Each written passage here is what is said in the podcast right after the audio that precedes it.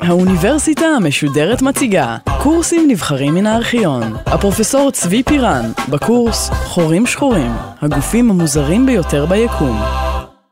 בהרצאה הזאת נדבר על עוד סיבה להתעניין בחורים שחורים, אם אין מספיק סיבות מעניינות עד עכשיו.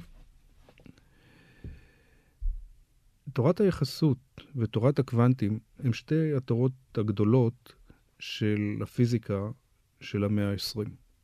שתיהם נוסחו בתחילת המאה ה-20, שתיהם נבעו מפרדוקסים שלכאורה נראו קלים, שהתגלו בסוף המאה ה-19, ושניהם, כל אחד מבחינתה הביאו למהפכה עצומה. ההתפתחויות של שתי התורות היו שונות. תורת היחסות נוסחה על ידי אדם אחד, איינשטיין, בשתי קפיצות. בשנת 1905 איינשטיין ניסח את תורת היחסות הפרטית, וחמש, ועשר שנים לאחר מכן, ב-1915, הוא ניסח את uh, תורת היחסות הכללית, ובזה בעצם הסתיימה הבעיה. זאת אומרת, מאז אנחנו חוקרים את המשמעות של תורת היחסות הכללית, אבל התורה עצמה לא השתנתה מאז אותו ניסוח של איינשטיין ב-1915 ועד היום. אנחנו מבינים אותה הרבה יותר, אבל בבסיסה זו אותה תיאוריה. תורת הקוונטים, לעומת זאת, התפתחה באיטיות ופשטה ולבשה צורה, אה, עד שהיא, צורות רבות עד שהגיעה למתכונת הסופית שלה.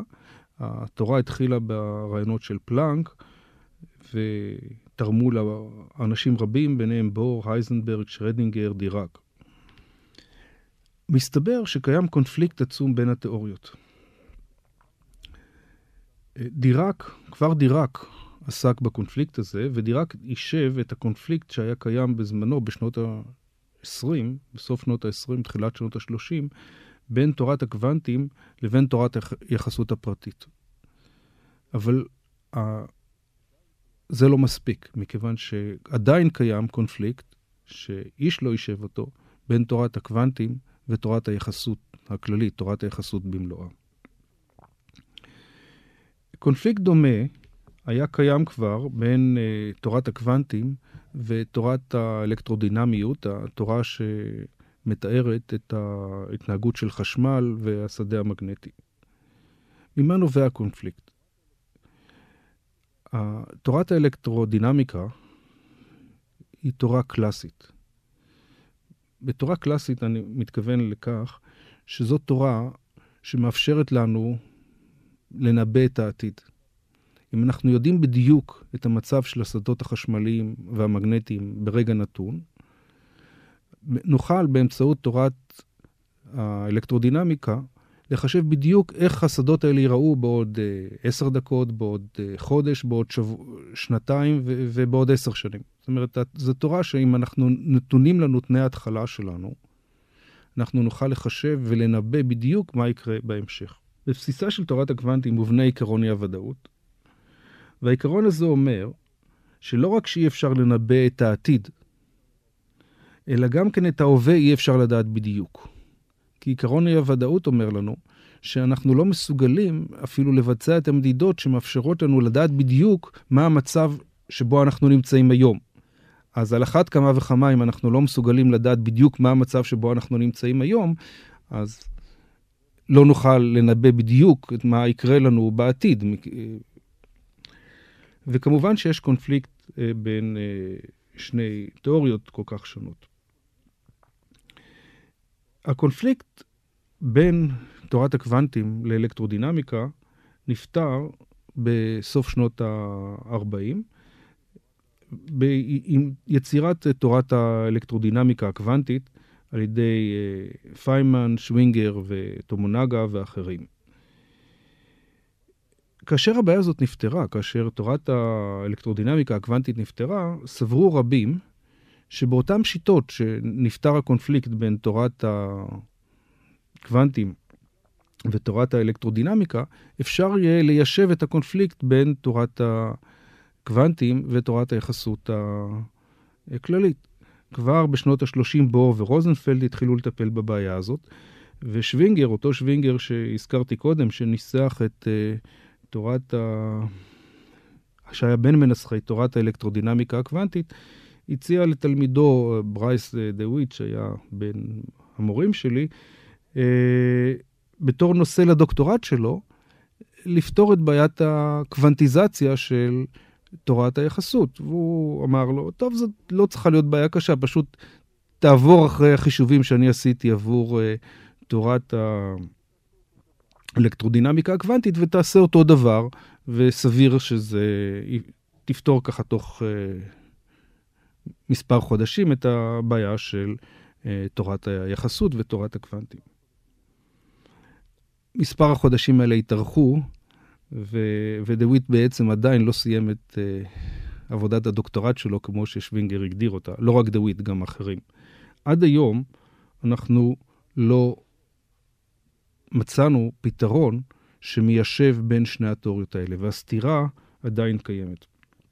הבעיה הבסיסית, בבסיס, בקישור בין תורת הקוונטים ותורת היחסות הכללית, זהה לבעיה שהזכרתי קודם בין אה, תורת הקוונטים ובין אה, תורת האלקטרודינמיקה. תורה אחת היא תורה קוונטית, שיש בה את עיקרון אי-הוודאות, והתורה השנייה היא, היא תורה קלאסית. תורת היחסות היא תורה קלאסית שבאופן עקרוני, אם אנחנו מנסחים את, ויודעים בדיוק את תנאי ההתחלה שבהם אנחנו נמצאים הרגע, אז תורת היחסות אמורה לאפשר לנו בדיוק לדעת מה יקרה בעתיד ולנבא את העתיד. מבחינה זאת היא תורה דטרמיניסטית, שבאופן מוחלט מאפשרת לנו לחזות את העתיד. תורת הקוונטים אומרת לנו שהדבר בלתי אפשרי, וזאת בעצם המהות של הסתירה. אבל הפתרון של הסתירה כאן התגלה כהרבה הרבה יותר מסובך מהפתרון של הסתירה בין חשמל, בין אלקטרודינמיקה ובין תורת הקוונטים. מה הסיבה לכך?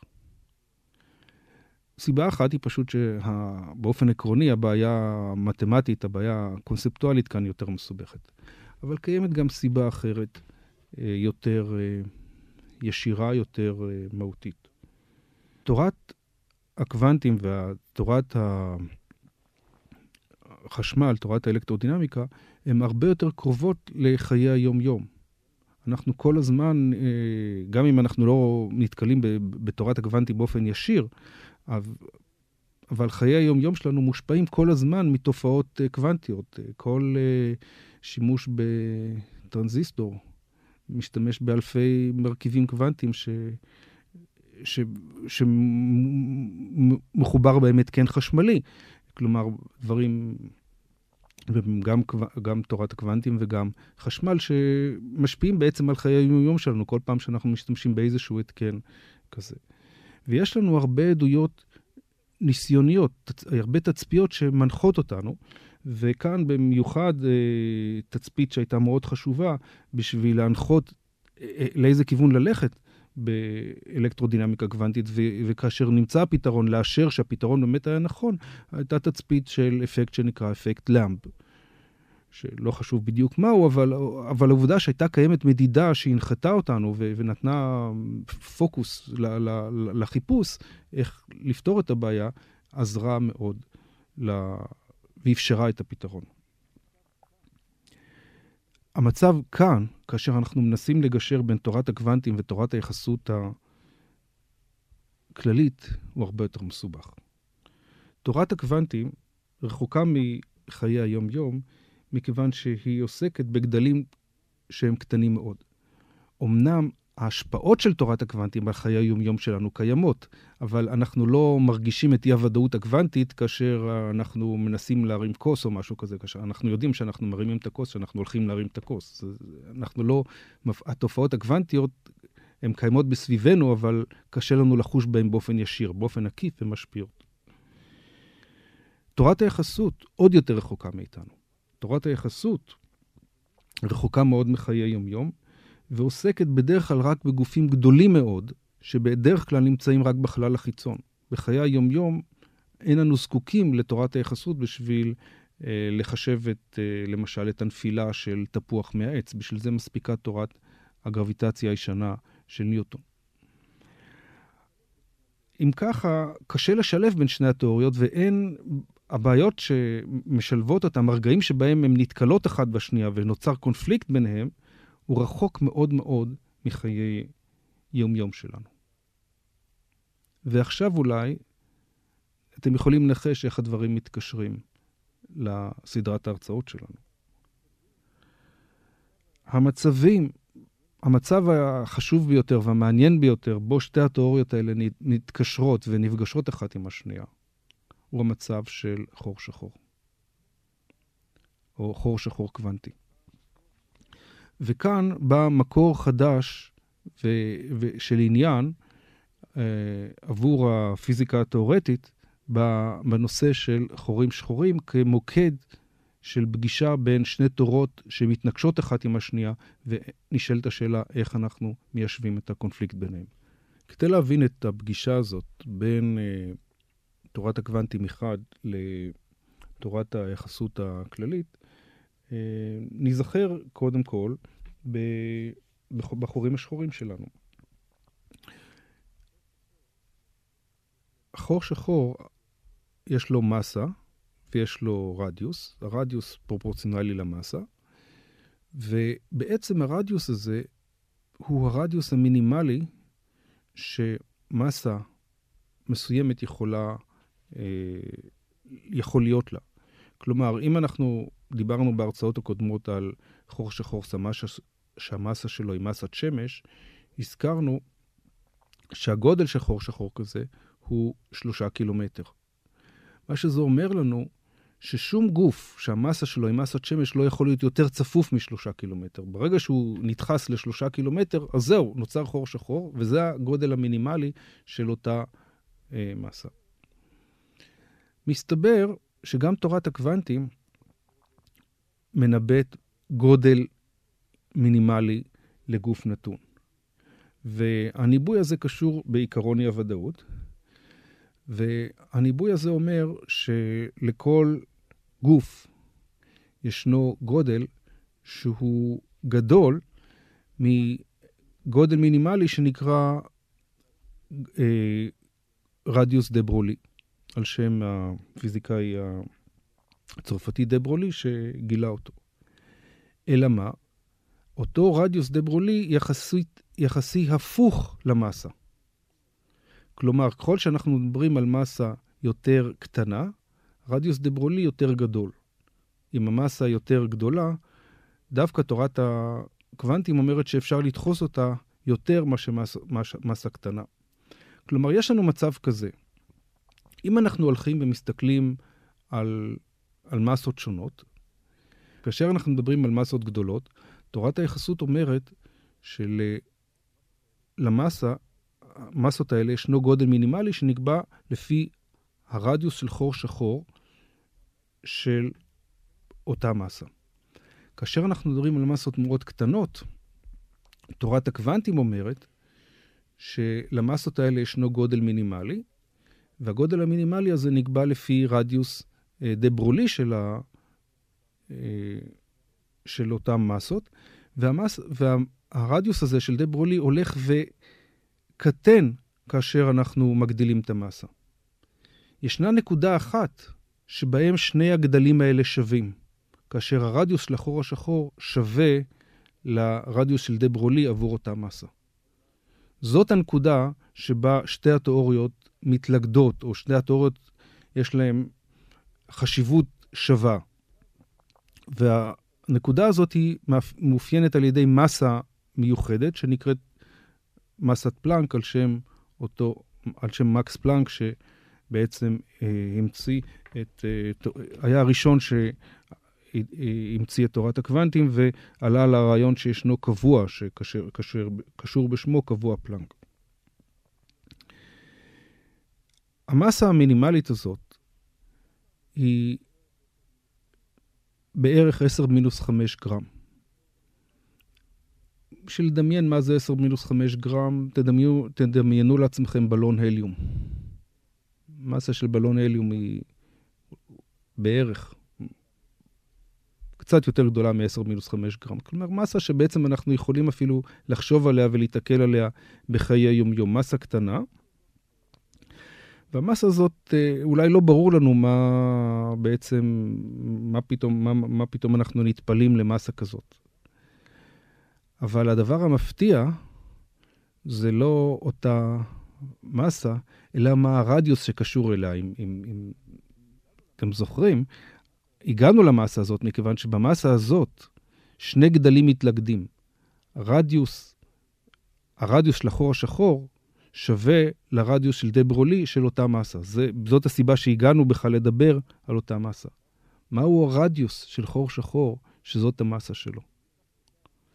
זה רדיוס כל כך קטן שקשה בכלל לדמיין את הגודל שלו. זה 10 בחזקת מינוס 34 סנטימטר. כלומר, הגודל הזה זה 1 חלקי 10 עם 34 אפסים אחריו של סנטימטר אחד.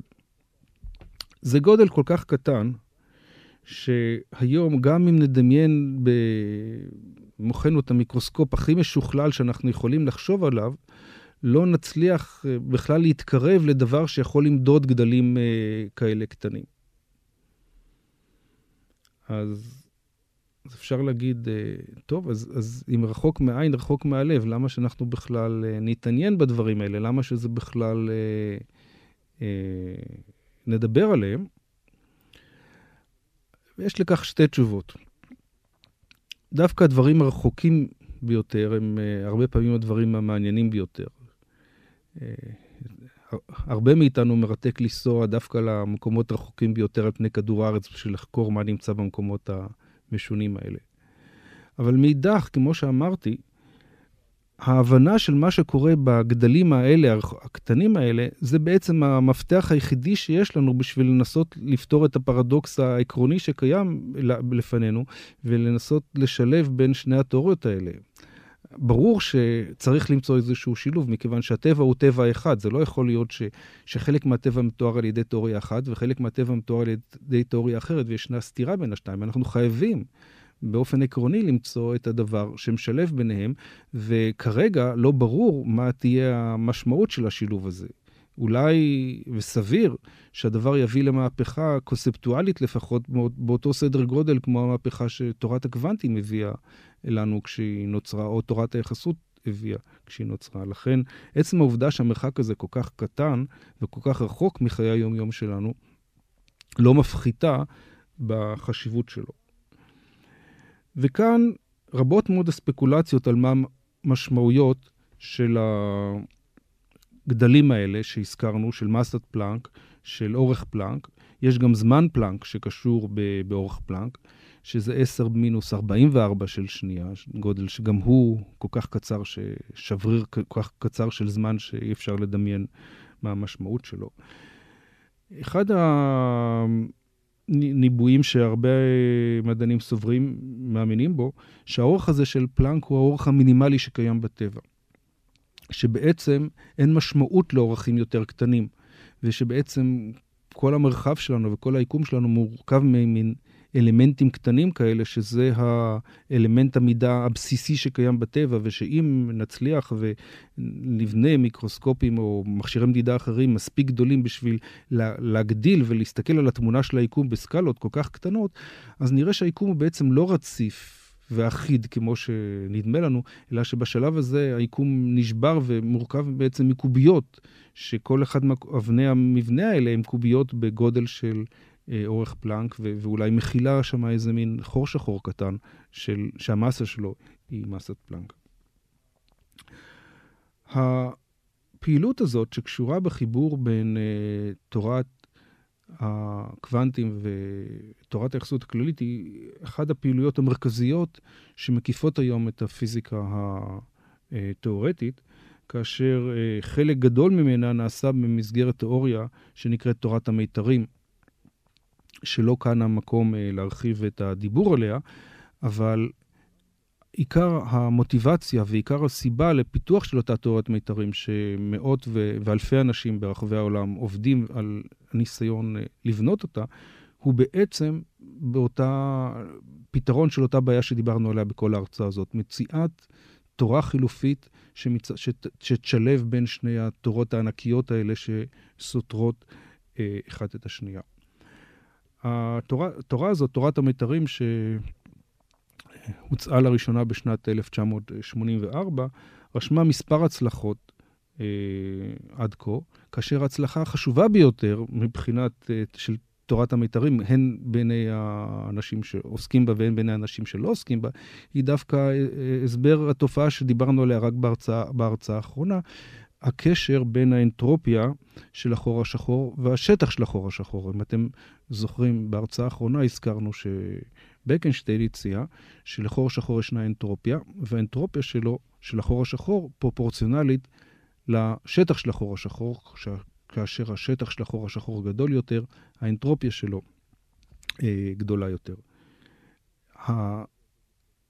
הרעיון הזה עובד יפה מאוד, ובאמת מצליח לפתור לנו את חוק גידול האנטרופיה, אבל uh, המשמעות שלו והסיבה לו היא בכלל לא ברורה. תורת המיתרים, אחד ההצלחות שלה זה הסבר לקשר המשונה הזה בין שטח של חור שחור ואנטרופיה. ונקודה אחרונה שקשורה באותה בעיה, באותו פרדוקס, שהוזכרה גם, גם בהרצאה האחרונה. אה, דיברנו בהרצאה הקודמת על הניסיון של סטיבן הוקינג לקשר בין תורת הקוונטים ותורת היחסות הכללית, ניסיון שהביא לכך שהחורים השחורים הם מתאדים. חורים שחורים בעצם, אה, אם נשאיר חור שחור במקום, הוא לא יישאר לנצח, אלא לאט לאט הוא יאבד מסה וייעלם. וכאן מופיע אחד הפרדוקסים המעניינים ביותר שקיימים בכל הסיפור הזה של חורים שחורים. זה מה קורה לאינפורמציה שנעל, שנעלמת יחד עם החור השחור. כאשר אנחנו בונים את החור השחור, אנחנו יכולים לבנות את החור השחור מדברים שונים. אנחנו יכולים לבנות חור שחור, למשל, על ידי זה שאנחנו זורקים לתוכו חלקיקים מסוג אחד או חלקיקים מסוג אחר, אנחנו יכולים לזרוק לתוכו אה, חומר מסוג אחד או חומר מסוג אחר. והמרכיבים האלה שמתוכם בנינו את החור השחור, מכינים אינפורמציה בתוכם על ההרכב שלהם, על, על הצורה שלהם. על... הדברים האלה נעלמים בתוך החור השחור. כאשר אנחנו נמצאים מחוץ לחור השחור, אנחנו לא יכולים להבחין ביניהם.